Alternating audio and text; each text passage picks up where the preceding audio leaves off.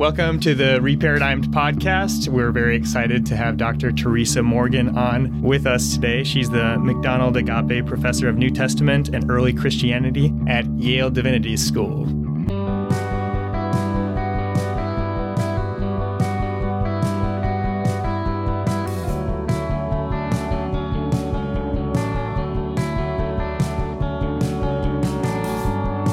Thanks for coming on the podcast today, Dr. Morgan. Hello, Matt and Nick. Good to see you. So, Dr. Morgan, you've done a lot of work around faith and trust. Today, we'll be talking about your book, Roman Faith and Christian Faith. Um, you said you've also published the New Testament and Theology of Trust, and these are part of kind of a four part series. What got you so interested in studying trust and faith within Christianity? Yeah, um, like a lot of research projects, it was a bit of an accident, really. Um, years ago, in 2007, I wrote a book on popular morality in the early Roman Empire. And that book was arguing that we can actually get at the ethical thinking of people below the level of the sort of social and intellectual elite who create most of our sources from antiquity um, through things like fables and, and um, proverbs and exemplary stories and things like that. And I was also arguing that those sources show us that ordinary people had a loosely coherent um, set of ethical ideas. So you can talk about so the moral system in loose terms among ordinary people in the ancient world. And because I was arguing about sort of the uh, giving an overview and arguing about the coherence of the sort of ethical system, I covered a lot of ethical ideas and practices. And at the end of that book, I thought what would really be good would be to take one or two of those things and just really drill down and look in detail at how they work. You know, where do they work in society in domestic contexts in you know friendship in commercial contexts in religious contexts you know where do they work well? Where do they not work at all? Where are they problematic? Where do people talk about them? How do people talk about them you know? And i was sort of thinking about various concepts and which would be good to do. And when i thought about pistis in greek fides in latin these are the terms that basically mean trust trustworthiness faithfulness good faith all those sort of relational concepts. They can also sometimes not that commonly, but sometimes mean belief. They can also mean a whole other set of things like a token of trust, a physical token of trust. Um, or a guarantee, or a pledge, or a legal trust, or a rhetorical proof. So they've got a wide range of meanings. However, they are also the word to me suggests that Christians are taking a term in very common use in the world around them and turning it into, into, something very specific. Um, so I thought, well, that would be a good focus of interest. You know, so let's have a look at how trust and its relatives work in the ancient world, in the Roman world, um, and then let's see what Christians do to make it so distinctive. So I wrote a book about trust and its relatives in the early Roman Empire and in very early Christian communities, and this is really the first in early second century, so pretty much entirely in Greek.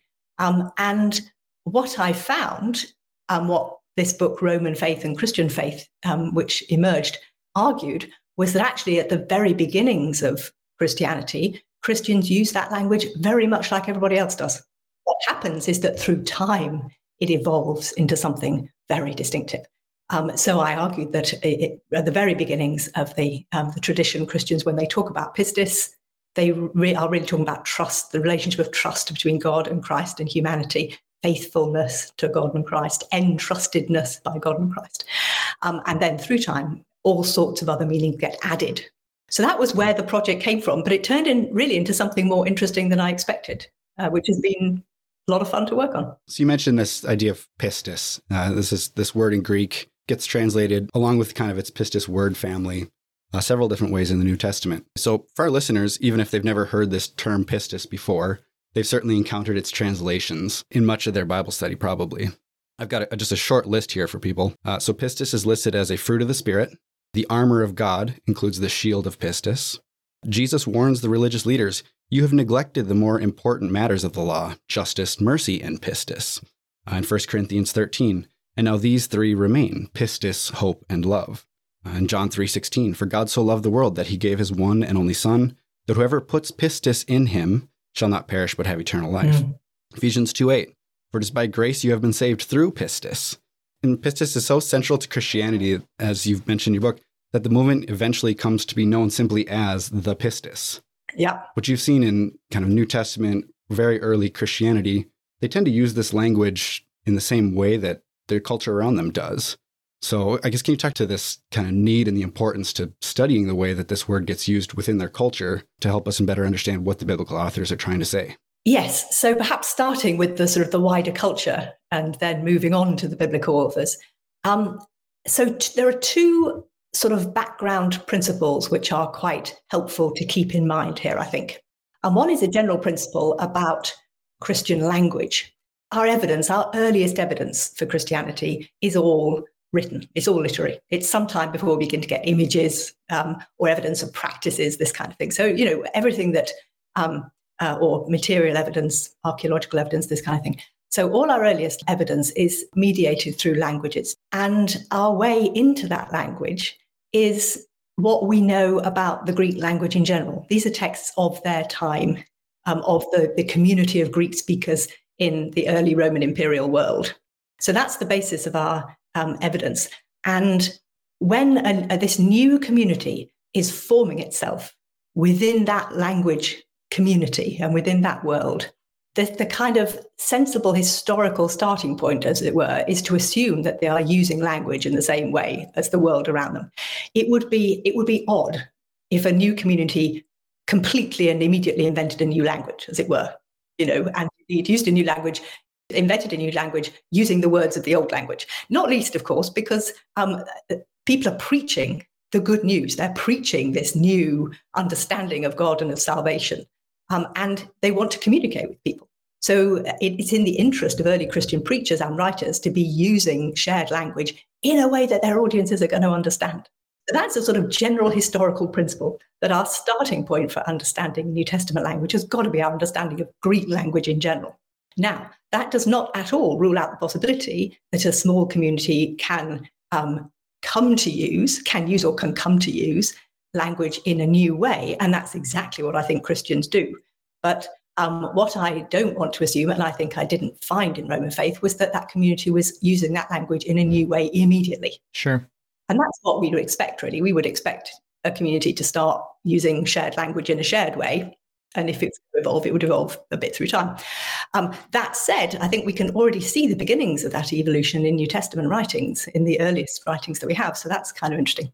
Uh, so that's a sort of general thing about language, you know, and how we approach the language of New Testament or early Christian writings. Um, another useful general thing in the background here is how people who study trust as a concept and a relationship in modern scholarship think about it. And um, it's very widespread now to think about trust as either two place trust or three place trust, two dominant kinds of trust. There is also a one place trust, but it's not so interesting for most purposes. So the really interesting ones now, three place trust is when I trust you for something, X trust Y for something specific. So I trust you to go out and buy a pint of milk or whatever. Um, two place trust is when I simply trust you or we simply trust each other. And then trust is not for anything specific on a given occasion, it's just part of an ongoing relationship. And it, we, we might expect the relationship and the trust to change, to evolve through time. And we might be very open to that possibility. But it's just, it's an intrinsic thing between us. Sure. Okay. It just kind of defines that relationship or, or some aspect of that relationship. Exactly. And I think we can see that very nicely in the world of the early, the early Roman Empire. So, pistis language and fides language, which is very close in range of meaning to it in Latin, these terms refer to all kinds of sort of trust type, faithfulness, entrustedness, good faith type relationships, primarily. Mm. You know, those are the central, the earliest, and the most common meanings of those words, not the only ones, but central common. And we can also see that most trust, almost all trust probably in the early Roman Empire, is either A trusting B for something, and um, um, or else it's just A and B have a trusting type of relationship. You know, so that's the sort of background that I bring to the New Testament text. Yeah. And then when you look at individual passages like the examples that you gave, so um, John, for instance, has a lot of passages where Jesus says um, it talks about people failing to trust, or or everyone that trusts or believes has right pisteuein in God comes to eternal life. Or in 14.1, he says, uh, trust or believe in God, trust or believe also in me. You know, now in those, in most of those passages, um, I would tend to translate uh, pisteuein as trust And the reason for that is that what Jesus is inviting his followers into is a whole life and a life changing relationship with hmm. God. Mm. Because it's very strongly relational. It's not just about believing that certain things are true, it's about making a commitment. I sometimes use an example to illustrate this because we talk a lot about believing in Jesus Christ, believing in God nowadays as Christians. Um, but I, I give, tried to give an example to, to illustrate the difference between believing and trusting in the ancient world. So, for instance, if you are Jewish at the time of early Christianity, you can believe that Abraham was taken up to heaven, or Enoch was taken into heaven and became identified with the archangel Metatron, or you can believe that Elijah is in heaven and will return to herald the Messiah. You can believe all those things are true about heavenly beings without worshipping them. Mm-hmm. Bit of debate about exactly the parameters of worship in Judaism in this period, but basically people worship the one God. They do not worship, you know, angels and returning prophets and things. So there's a difference between what you believe about heavenly beings and who you worship or have a relational, that, that kind of, you know, life changing, life committing relationship with. Um, for Gentiles, in a sense, the difference is even clearer because um, Gentiles, regular polytheists, believed that hundreds of gods existed. They believed all sorts of things about all those gods without worshipping most of them at any one time, not least because many of them would be the gods of another tribe or another city or, you know, a particular farm or, you know, a god of something you didn't happen to need at this minute, like healing. So you can believe that loads of gods exist, that you, but you don't worship them, you don't have a personal relationship with them. What uh, early Christian preachers are calling people into is a personal relationship with God and with Christ, which is life changing, life committing, and you know involves the whole of your future hope. And that is more than belief. It will be sure. more than belief for us, really, too. It's uh, it's more than belief in this world. It's and when people and when they use pistis language for that commitment, I think the only other alternative is really that we're talking about trust. Yeah, I'd like to read one quote out of your book here. Counterintuitive as it may be to modern sensibilities, when writings of this period portray pistis or fides, their interest is scarcely at all in its interiority, but in its exterior, active, interactive, and productive aspects. Yeah, I'm trying to say that that it's the relationship, the nature of the relationship. Then uh, uh, I think early Christian writers are not very introspective. Really, they don't they don't talk all that much about how it feels. Now, this is an interesting development because this is one of the areas where Christianity really develops a lot. So, by the third and fourth century, your own faith can be um, a power that comes into your mind and fights your vices for you.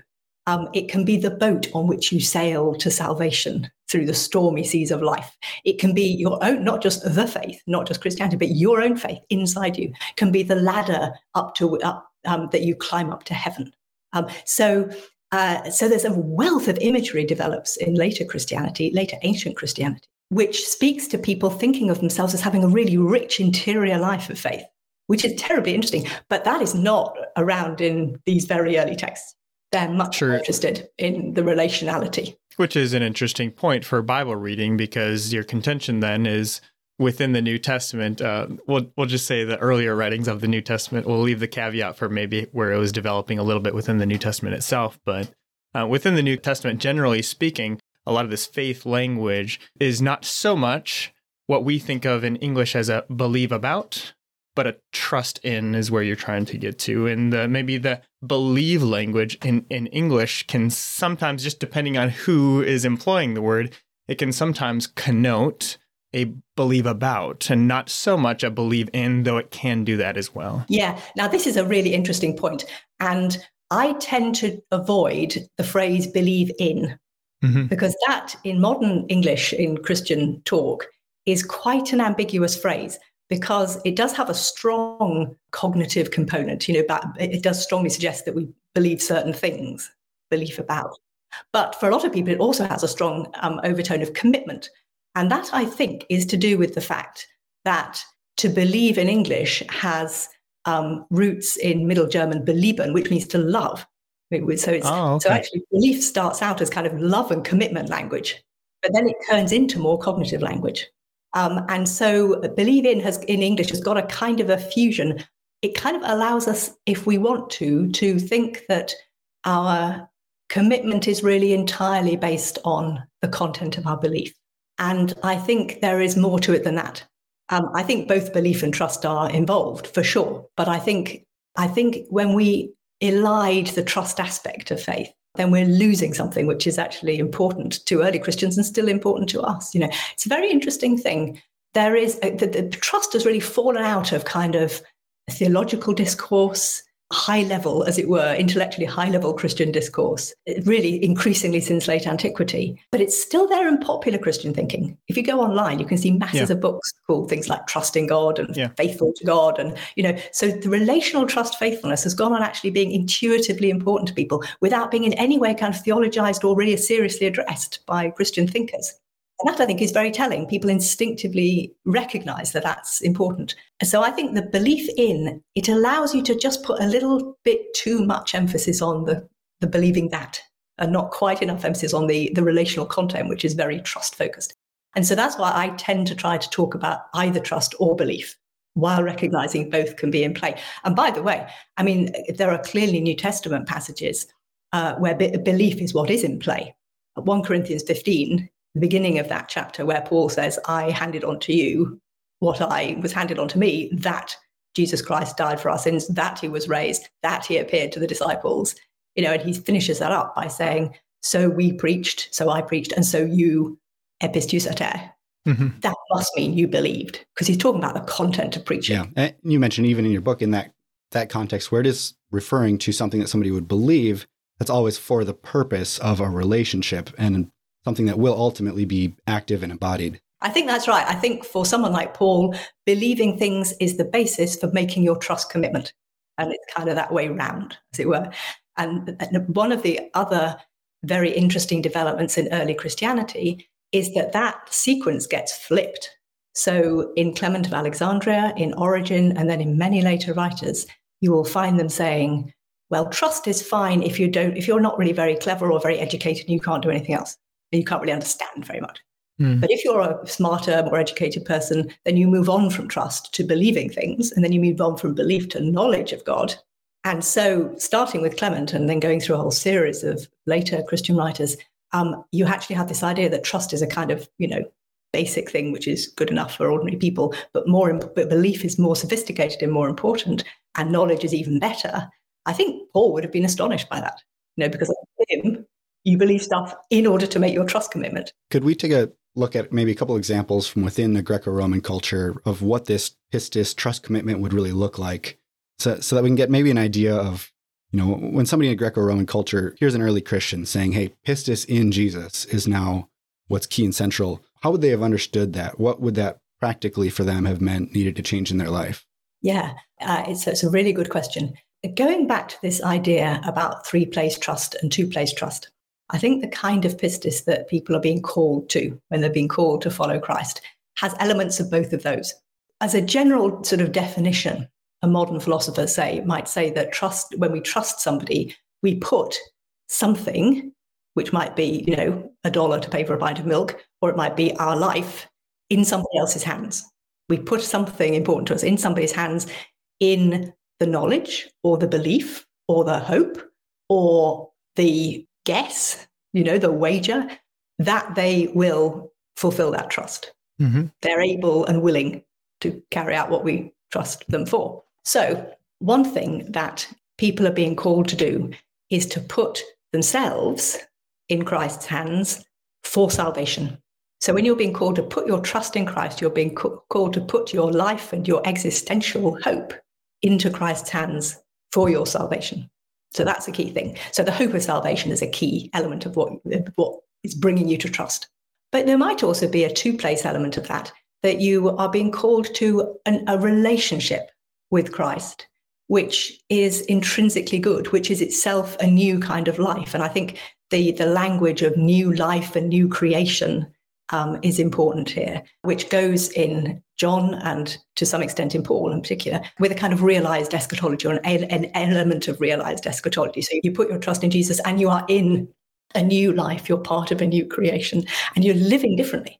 You're a different kind of person, you know, even before the end time and whatever happens after the Parousia, you're yeah. after the end time and the final judgment. You're already in a kind of a new life in which you're living, you know, a different kind of set of relationships First of all, with Christ, and because of that, then with all your other fellow Christians too. So, those are two things that people are being called to when they're being called to trust in Christ. I think there's another really important element, particularly for Gentiles.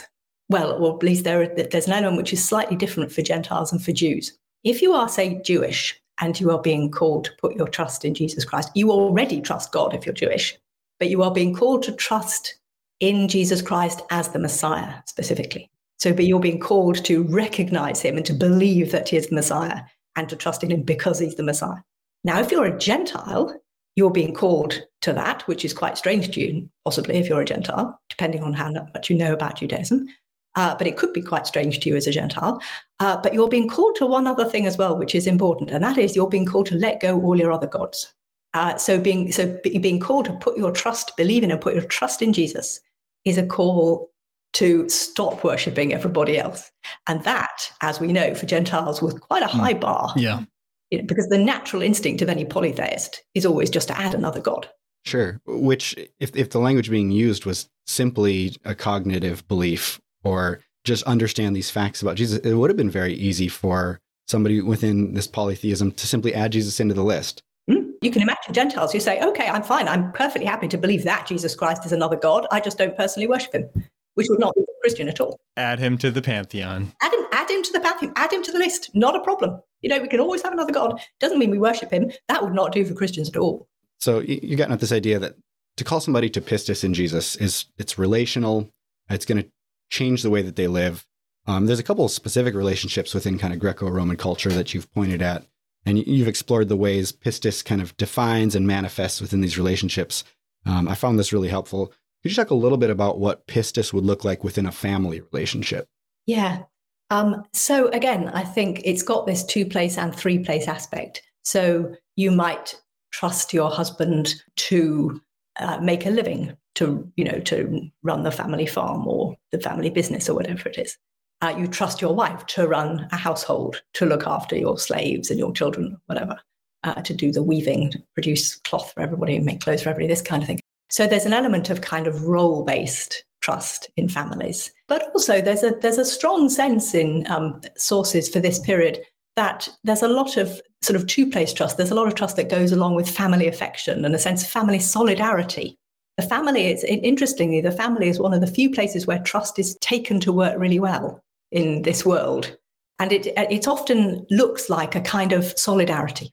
So um, so it's partly that that you trust people to do their particular type of work and it's partly just that you kind of you trust each other as a group. You know that's not only just necessarily two people that's not just necessarily husbands and wives but husbands and wives and slaves and children and all, all kinds of other dependents you know as a group would have that kind of solidarity. So it can have that aspect of sort of community solidarity really. Mm. yeah and that same pistis language gets used a lot within military contexts. Could you talk a little bit about what maybe this would look like for a military where pistis was strong versus maybe a situation where a military commander and his soldiers don't have that same amount of pistis and the kind of problems that might cause. Yeah, and, and military pistis was, or fides in um, the Roman army, was more of an issue in this period. Uh, so ideally, I think um, in an army, the rank and file soldiers, as it were, members of the legions or whatever they are, they have pistis or fides towards their commander, their, whether it's their centurion or their general or whoever it is. And that has a lot of loyalty, overtones of loyalty, a lot of overtones of obedience. Pistis can be quite close to obedience in some cases. And that's quite interesting because Paul, for instance, uses pistis, I think, sometimes with um, a strong feeling of obedience about it. Yeah. Um, and he uses explicit language of obedience as well in proximity to pistis language. So mm. the, he, there's a real element of obedience to God and obedience to Christ. Doesn't he say obedience of pistis sometimes? Yeah, and there's a big argument about what exactly that means, but most people, I think, probably think that is a um, those two things are meant to be synonyms. The obedience that is pistis, does it work? Yeah. So so that's a good example. So so in an army, a well-functioning army, pistis is um, has a lot of loyalty about it, a lot of obedience about it. You do what you're told. Um, it, it can also have an element of, of you know actually trusting your commander personally, because some army commanders command personal trust and confidence. You know, that confidence might be a word we would bring in there. Another kind of closely related word. It's got the fid root in Latin, which is related to fides. Uh, so an army uh, ideally has a lot of confidence in its general, and that's a more kind of personal relationship. And that's the thing that can sometimes go wrong. Relatively rare for armies to mutiny against their army commanders. What does happen in the Roman Empire is that armies mutiny against emperors.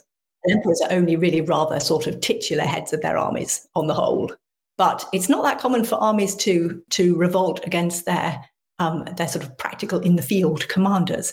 But it is kind of theoretically imaginable. And that might happen if you lose the sort of pers- your personal confidence in a commander. Interestingly, and of course, armies have armies, both ancient and modern, have a really strong ethic of the chain of command and the importance right. of obedience. And so trust actually tends to be talked about more from the bottom up than from the top down in armies. But I think there's, there's also an implication that ideally an army commander has to be able to trust their troops that they will carry out commands. You know, um, but but that is less talked about. It's more talked about from the bottom up. Yeah.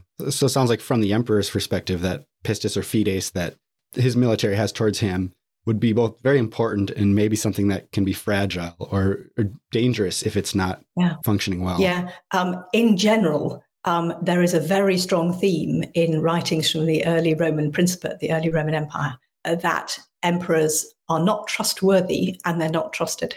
Mm-hmm. You know, people are very doubtful about whether emperors are good people, reliable people, have the interests of their subjects at heart.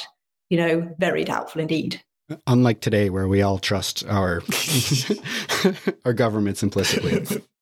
Quite, it has uncomfortable resonances for the present time. Yeah. Uh, so, what we've seen, especially early church, this Greco-Roman culture, is that pistis has very much this idea of relational. Um, it's active. It informs the way people live and communicate and interact with other people. But you mentioned that later, especially with like Augustine and other writers, that we tend to see pistis, or well, I guess for Augustine it would be fides, talked about mm-hmm. in kind of different terms. Could you explain a little bit about what fides is for Augustine and how that's different from maybe the New Testament authors would have used pistis? Yeah, now this is very interesting. And actually, I've changed my mind on this a bit uh, since I wrote Roman Faith, because I'm now working on a later period and I've done some work on Augustine, and so I'm sort of have a little bit more, um, a little bit more perhaps um, enthusiasm for his perspective than I did at that time. Anyway, in his um, multi-volume book on the Trinity, Augustine has a famous passage in which he says there are two kinds of fides. There are two kinds of faith. There is fides quae, which is the faith which we believe, and by that he means the faith in the sense of the body of teaching, the content of the faith. And then there is fides qua, which is the faith by which we believe, which is the thing that goes on in our mind and heart. So he appears to have this view of faith that it's either, you know, it's either the body of the teaching, the faith, um, or it is an attitude on our part. But what he doesn't talk about is the relationship mm.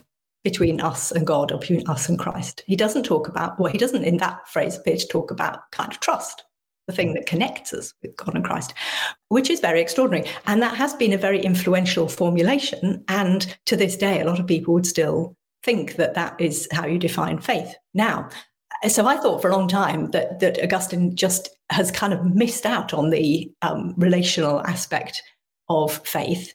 Now I think this is not quite true, um, and he is actually. In, there are places where he talks about fides where I think he is actually clearly talking about a trust relationship rather than either just either belief that something is true or the faith or simply an attitude that he has that is not necessarily connecting with God or with Christ. So there are places, actually, particularly in his early writings, I think, looking back on his how he came to be converted to Christianity and his early experiences as a Christian, he talks quite a lot about how you have to trust your teachers. You have to trust the scriptures. You have to actually be open. And it has a lot to do with openness to teaching, openness to example, the example of people around you that he, you know, people like Ambrose who impressed him deeply, um, and acceptance, being willing to accept something, take something on trust, actually take teaching, tradition, example, the, the you know the, the example of martyrs of, um, of all the people in the tradition that you might look back to, to take all that on trust. Um, Augustine, I think, perhaps more than anybody else in late antiquity,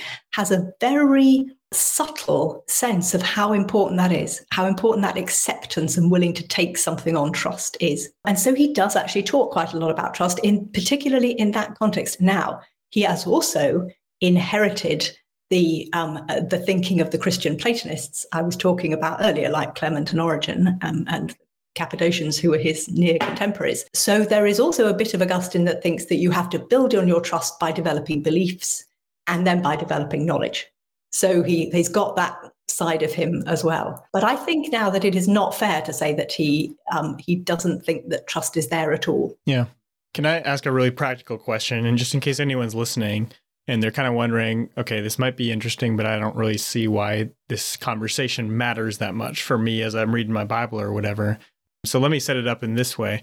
You hear evangelicals in America oftentimes say something like, faith is believing without seeing, uh, or something like that. Or sometimes they'll, the implication is maybe sometimes faith is believing said propositions without seeing. Mm-hmm. Would that mm-hmm. concept be foreign to Paul?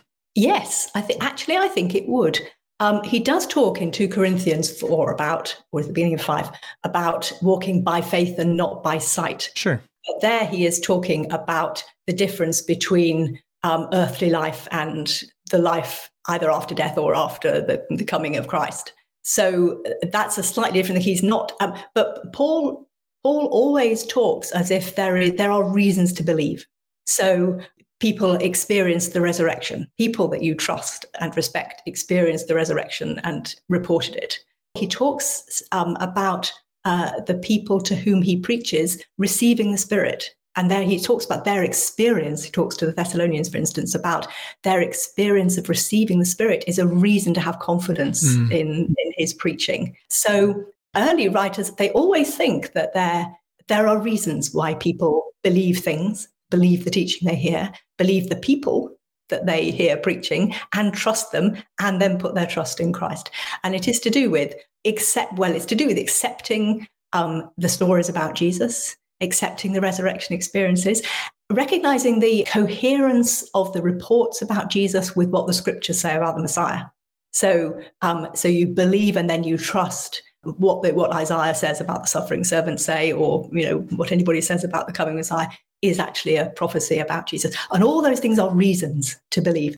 So, I think actually um, what you might call the leap of faith, in the sense that the modern fideistic sense, I believe even though I don't know, or even I believe because I can't know. Mm-hmm. That is actually one of the few aspects of Christian faith that I think has not quite developed by the end of antiquity. That's quite a late thing. It's modern.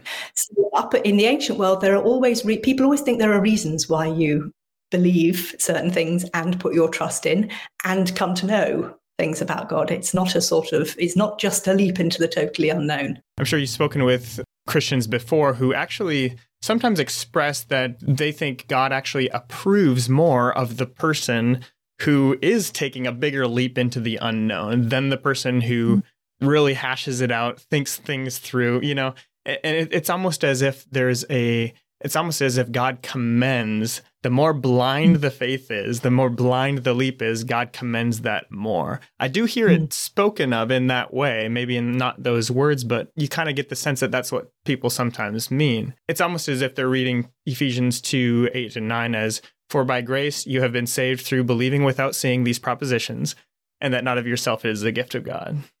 Yeah. Um, I think it's quite helpful here to go back to the thing that Augustine is very interested in, which is acceptance. Okay. Um, taking something on trust. So I don't think anybody in the ancient world thinks that faith is just a total leap in the dark. But a lot of people recognize that you believe things and you put your trust in things that you can't prove. Okay. As a human being. Sure. So, um, you know, revelation that comes from God, revelation of Christ, the revelation that comes through Christ and from Christ, uh, the revelation of the cross, the resurrection experiences of the teaching, of the miracles, of Pentecost, of apostolic preaching, all those, you know, sequential revelations. Those are things that you can't, you can't prove as a human being by human reason. So I think all ancient Christian writers would agree with modern human beings who say you can't prove the existence of God by human reason. You can't prove that Jesus is the Messiah by human reason. You can't prove the gospel is true by human reason and put your faith in it on that basis. So they would all agree with that. But they think that you can be open to the preaching of the gospel and then you can and and by accepting it you can kind of experience its truth you can come to understand its truth by being open to it and then by kind of experiencing its truth it changes your life and paul and the and the new testament authors probably thought that jesus the messiah or yahweh the, the god of, of heaven and earth the god of israel was a trustworthy being and so his promises are worthwhile yeah. trusting because he's a trustworthy being yeah, that's absolutely right. And there is a, quite a strong theme in the Hebrew Bible that God is faithful. And because God is faithful, God is trustworthy.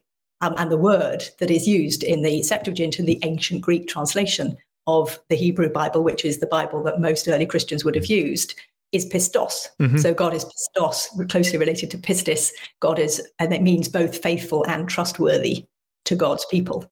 So they're very much starting, absolutely, they're absolutely starting from an assumption that God is trustworthy. Yeah, yeah. And then God sends them this revelation about the Messiah, sends them the Messiah, sends them everything the Messiah yeah. is and does, sends them the preaching about the Messiah. And that's one key basis. You're absolutely right. You know, the existing trust in God is one key basis for being open to and trusting in all these other things.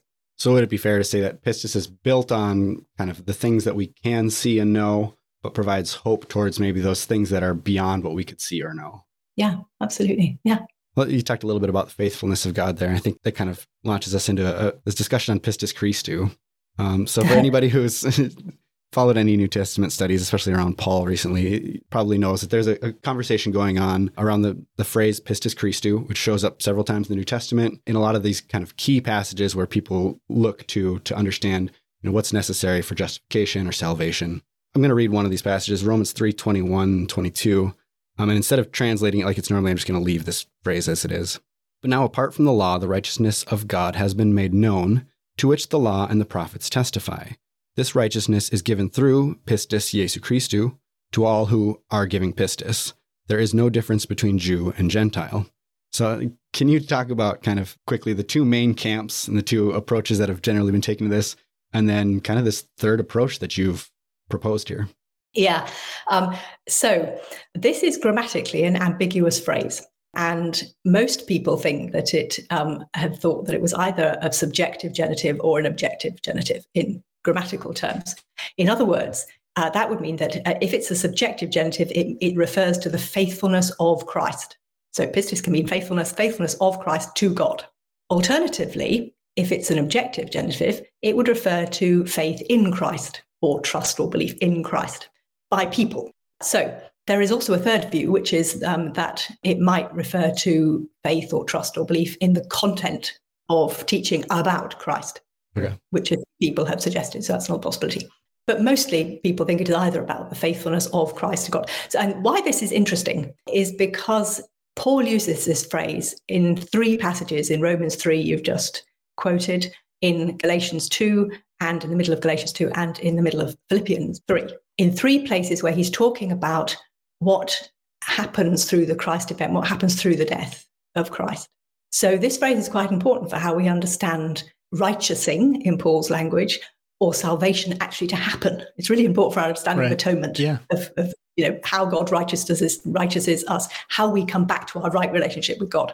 You know, so this is why it's much fought over. And if you think that um, the phrase means the faithfulness of Christ, then we are made righteous in the first place by something by by Jesus's relationship with God which we then come in on later, because at the end of that passage of Romans 3 that you were just quoting, there is a clear reference to our faith, our believing in Christ or trusting in Christ. I would say our trusting in Christ. Okay, so that's always part of it. But is it is the really key thing that happens on the cross, you know, to do with the relationship between Christ and God? Or is it to do with our trust in Christ? Is it our trust in Christ that kind of, you know, make in some sense makes real what happens on the cross? Now, on one level, on one level, there kind of isn't as much of an argument here as appears on the surface, because actually, all Christians have always thought that our coming back to our right relationship with God must depend on Christ's relationship with God and our relationship with Christ. Mm-hmm. Mm-hmm. You know, on some level, everybody thinks that. You know, nobody thinks well, unless no, that's not quite true. If you're a double determinist mm. um, and you think that you know everybody is either predetermined as saved or not saved, then actually it doesn't matter that much what you do. Although your relationship with Christ is a sign that you're saved. but it's not getting you saved in the same way. But for everybody who is not a double determinist, which is most Christians, um, actually it matters both the relationship of Jesus with God and our relationship with Jesus. Um, and I think it is very significant that the subjective genitive and the objective genitive camps have both got strong adherents because actually we need both of those things. So my solution is essentially to recognize the fact that pistis um, is it's an intrinsically two-ended concept. If I trust you, it is because I think you are trustworthy. If you trust me, it's because you think I'm trustworthy. So trust and trustworthiness are always two ends of this relationship, of, of the same relationship. So I have suggested that Paul is deliberately playing on that aspect of pistis to, to say that Jesus has a relationship of trust with God in which he trusts God and God trusts him too, to be the Messiah in the world, to bring people to God. But Jesus also has a relationship of trust with people, which is reflected in Paul's talking about our relationship of trust with him. I want to have it both ways, really. It is actually through his relationship with God and his relationship with people that he's able to restore people to God. So Paul's using this phrase that could be ambiguous. We're not quite sure if it's Jesus' relationship toward God or the relationship that we have with Jesus.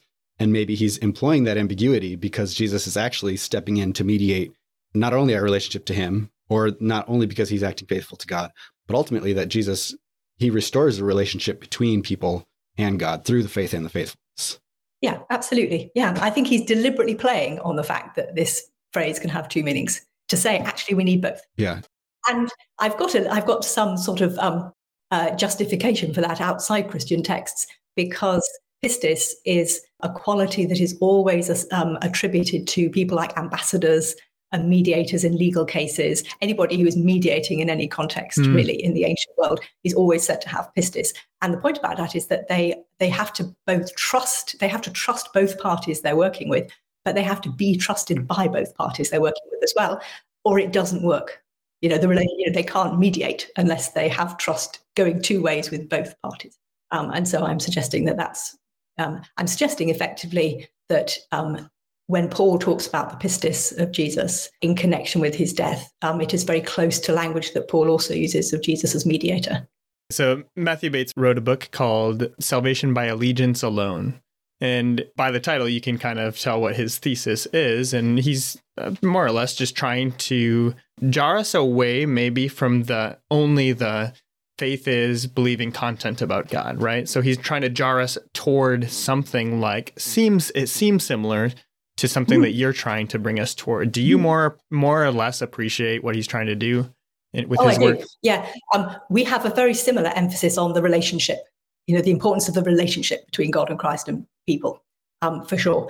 The reason I don't use allegiance, and I think I think there are um, there are passages in the New Testament where allegiance is a good translation of pistis, um, and particularly I mentioned um, how close Paul pistis is to obedience for Paul sometimes, and that um, Paul can talk in, in sort of language with a very faintly sort of military or administrative flavor, you know, where his pistis towards Christ is has a lot is a you know a little bit like a kind of military obedience, and that would be a good passage where allegiance language would work. Mm-hmm. Really, the reason why I use faithfulness and trust rather than um, allegiance or loyalty, you could also use. Yeah. Pistis can be sometimes translated loyalty in wider Greek writing.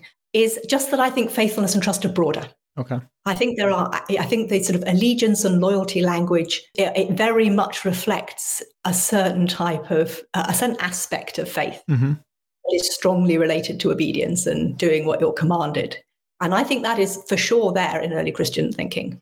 But I think it's not the whole of what faith is for early Christians. There is also um, uh, a more kind of um, emotional or more personal a more um, an aspect um, aspect of faith. There's an aspect of faith as being entrusted with things as well as just being obedient and carrying out orders, as it were. So I use trust and faithfulness to try and capture that there's a broad range of nuances to pistis language in different places.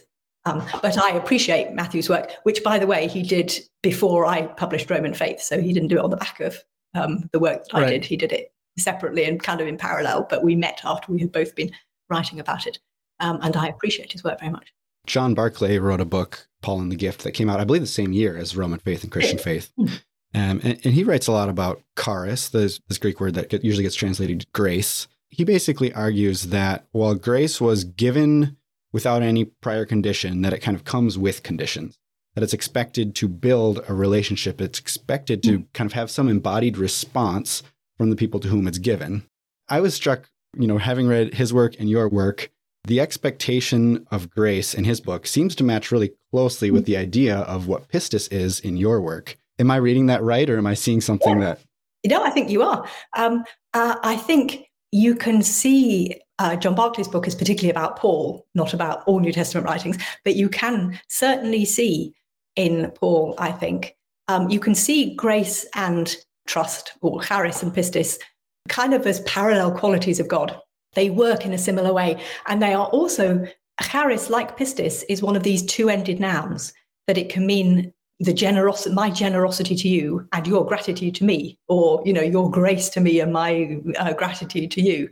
So they work in a similar way as, as, as kind of two ended and i think they operate in a similar way. They both start with god. God reaches out towards humanity with grace and with trust and humanity is invited to respond and has to respond in order to kind of restore the relationship and both of those things are mediated through christ so they're kind of a parallel I don't I don't think Paul ever gets into kind of which comes first. He just talks about God as enacting both, really, and us are responding to both. Hmm. So I, I don't think I. I mean, sometimes I wonder whether perhaps you know the grace of God comes first, but I don't think so because I don't think you can say that one quality comes before another in God. Really, I think that you know God out, reaches out with both grace and trust. Grace is an important concept for Paul because uh, the language of charis is closely related to charisma and um, the, the charism which comes on Christians with the gift of the Holy Spirit.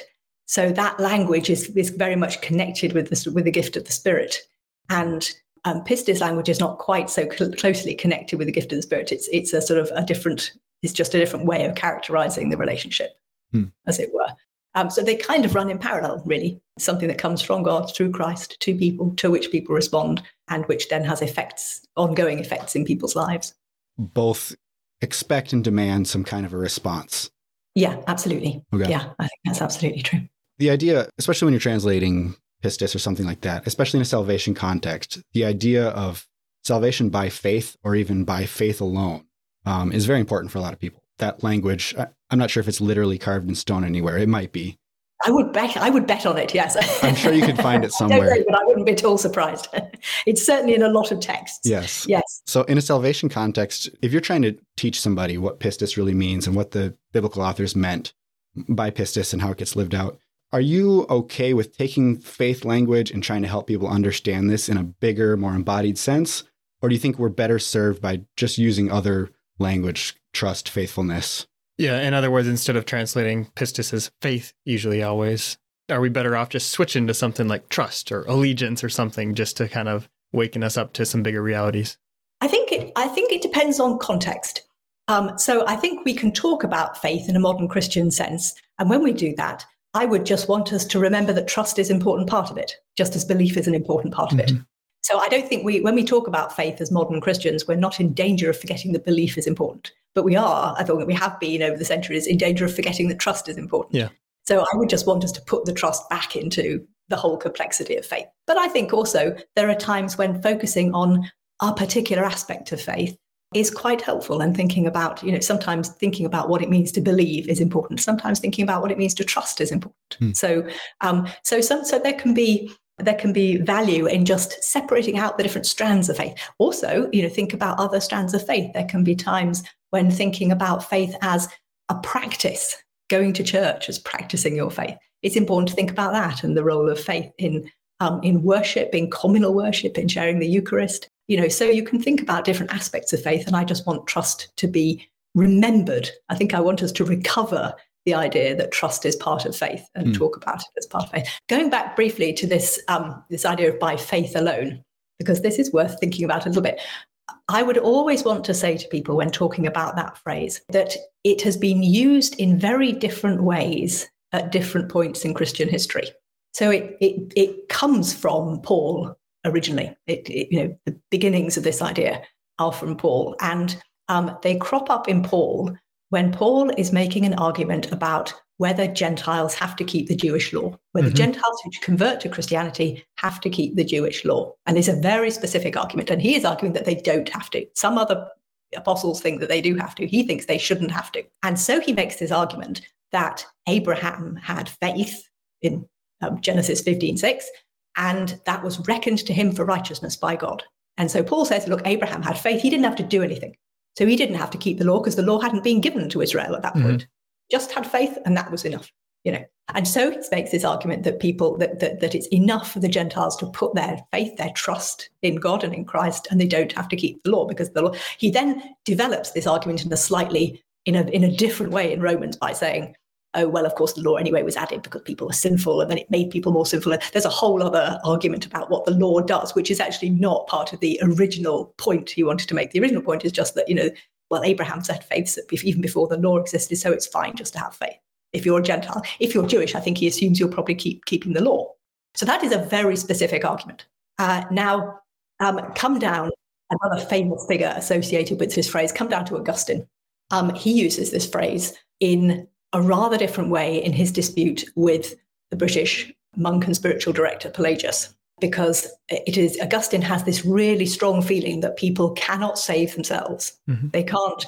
They can't. They can't do anything by themselves to elevate themselves out of their sinful humanity to a state of salvation. But Pelagius was a little bit of a sort of bootstrapping kind of a teacher, and he he he was a little bit more confident that w- that we had human beings still even fallen humanity had qualities which meant it could do something for itself. And Augustine really doesn't like this, and he he overdrew the comparison between himself and Pelagius. But he develops the idea that it, it is only our faith that can help us. It is nothing we can do that can save us. Mhm. Now, that is a different argument from the argument that Paul was making about Interesting. keeping the law. But because it's the same phrase, we kind of connect it. Come down another few hundred years to the Protestant reformers of the Reformation, Luther and co. Um, now they use the phrase salvation by faith alone in a slightly different way, again, because their concern was with what they saw as the Catholic Church's abuse of good works. Right. The sacramentalism. Yeah. Yeah. Um, either sacramentalism and also just the kind of, you know, really venal things like buying prayers and, Sure, you know, buying yeah. 12 years out of, of um, purgatory and this kind of thing. And they thought that that constituted people trying to kind of engineer their salvation, basically. And so, um, so the reformers uh, used this phrase "by faith alone" to uh, emphasize again it was that it's your faith, not you know, not your church attendance, not the taking of the sacrament, not anything the sacrament does for you, not um, not buying indulgences or anything like that. That that is really the heart of Christianity. So that was really an argument about what they understood as the abuse of various practices or thinking about various practices. So this this phrase "by faith alone" is used in very different ways at different times in Christian history.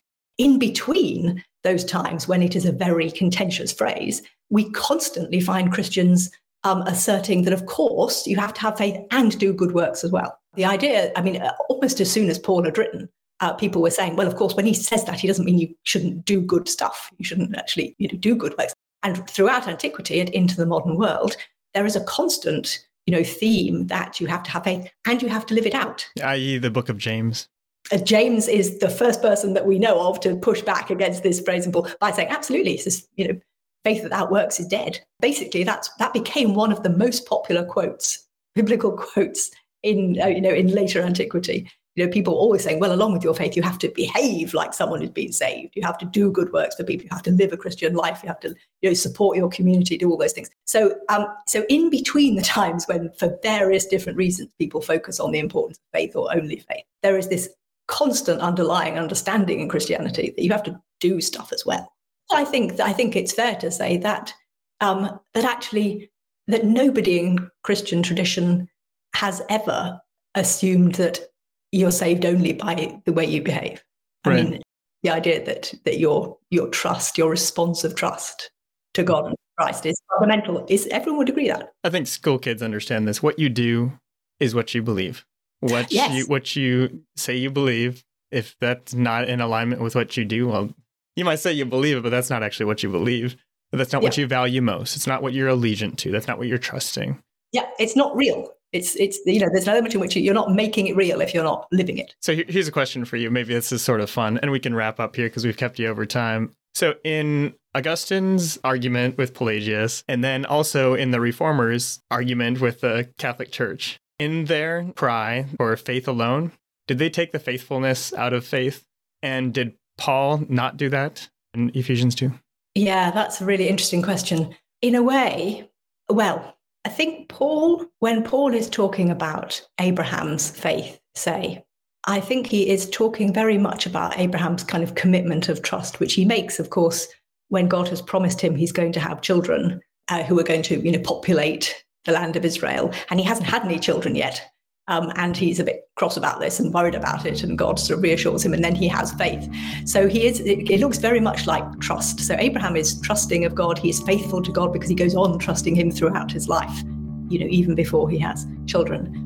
Uh, so I think for for Paul, Abraham's faith is very much a trust and faithfulness kind of faith, which certainly also involves believing things about God for sure. For Augustine, I think it is a more complicated mixture of believing that certain things are true about God and because this is after, you know, by, by the time Augustine is writing belief as defining what a Christian is, being defined by your beliefs as a Christian, is a lot more important. Belief becomes steadily more important through the ancient world, the ancient Christian world. Um, so by the time Augustine is writing, believing things is a really important part of this. But I think trust is also in the mix. Mm-hmm. I think ongoing faithfulness is not so much in the mix for Augustine when he's talking about um, salvation by faith alone, because he is really talking about what it is that gets you saved, kind of, you know, not so much about your ongoing life of faith. Paul, when Paul talks about Abraham, he's interested in his whole life of faith, really. Um, and he talks a bit about um, the whole life faith, especially in Romans. But Augustine is much more interested in the faith that gets you saved, the kind of act of faith that gets you saved. So he's not so interested in talking about faithfulness. Um, and I think that's true for the reformers too. They're interested in sort of what it is that we think kind of gets us saved. Not, and yeah. they're, they're, they're not so interested in the life that we then live afterwards. That's just not their, I don't think they would deny that that was important, but just that's not, not their focus when they talk. But it does mean, I think, that for some modern Christians, the ongoing life of faithfulness and therefore the importance of actually action and works and those things falls out of the picture a bit, simply because we follow the focus of the reformers often on that moment of what it is that gets you saved. Mm-hmm. Dr. Morgan, thank you so much for taking the time to be with us today. Uh, we've been talking about the book Roman Faith and Christian Faith. It's a book we would both highly recommend. Thank you so much. You have a great rest of the day. Thank you very much. Great to talk to you both. Have a good day. We appreciate it. Bye. Pleasure. Bye.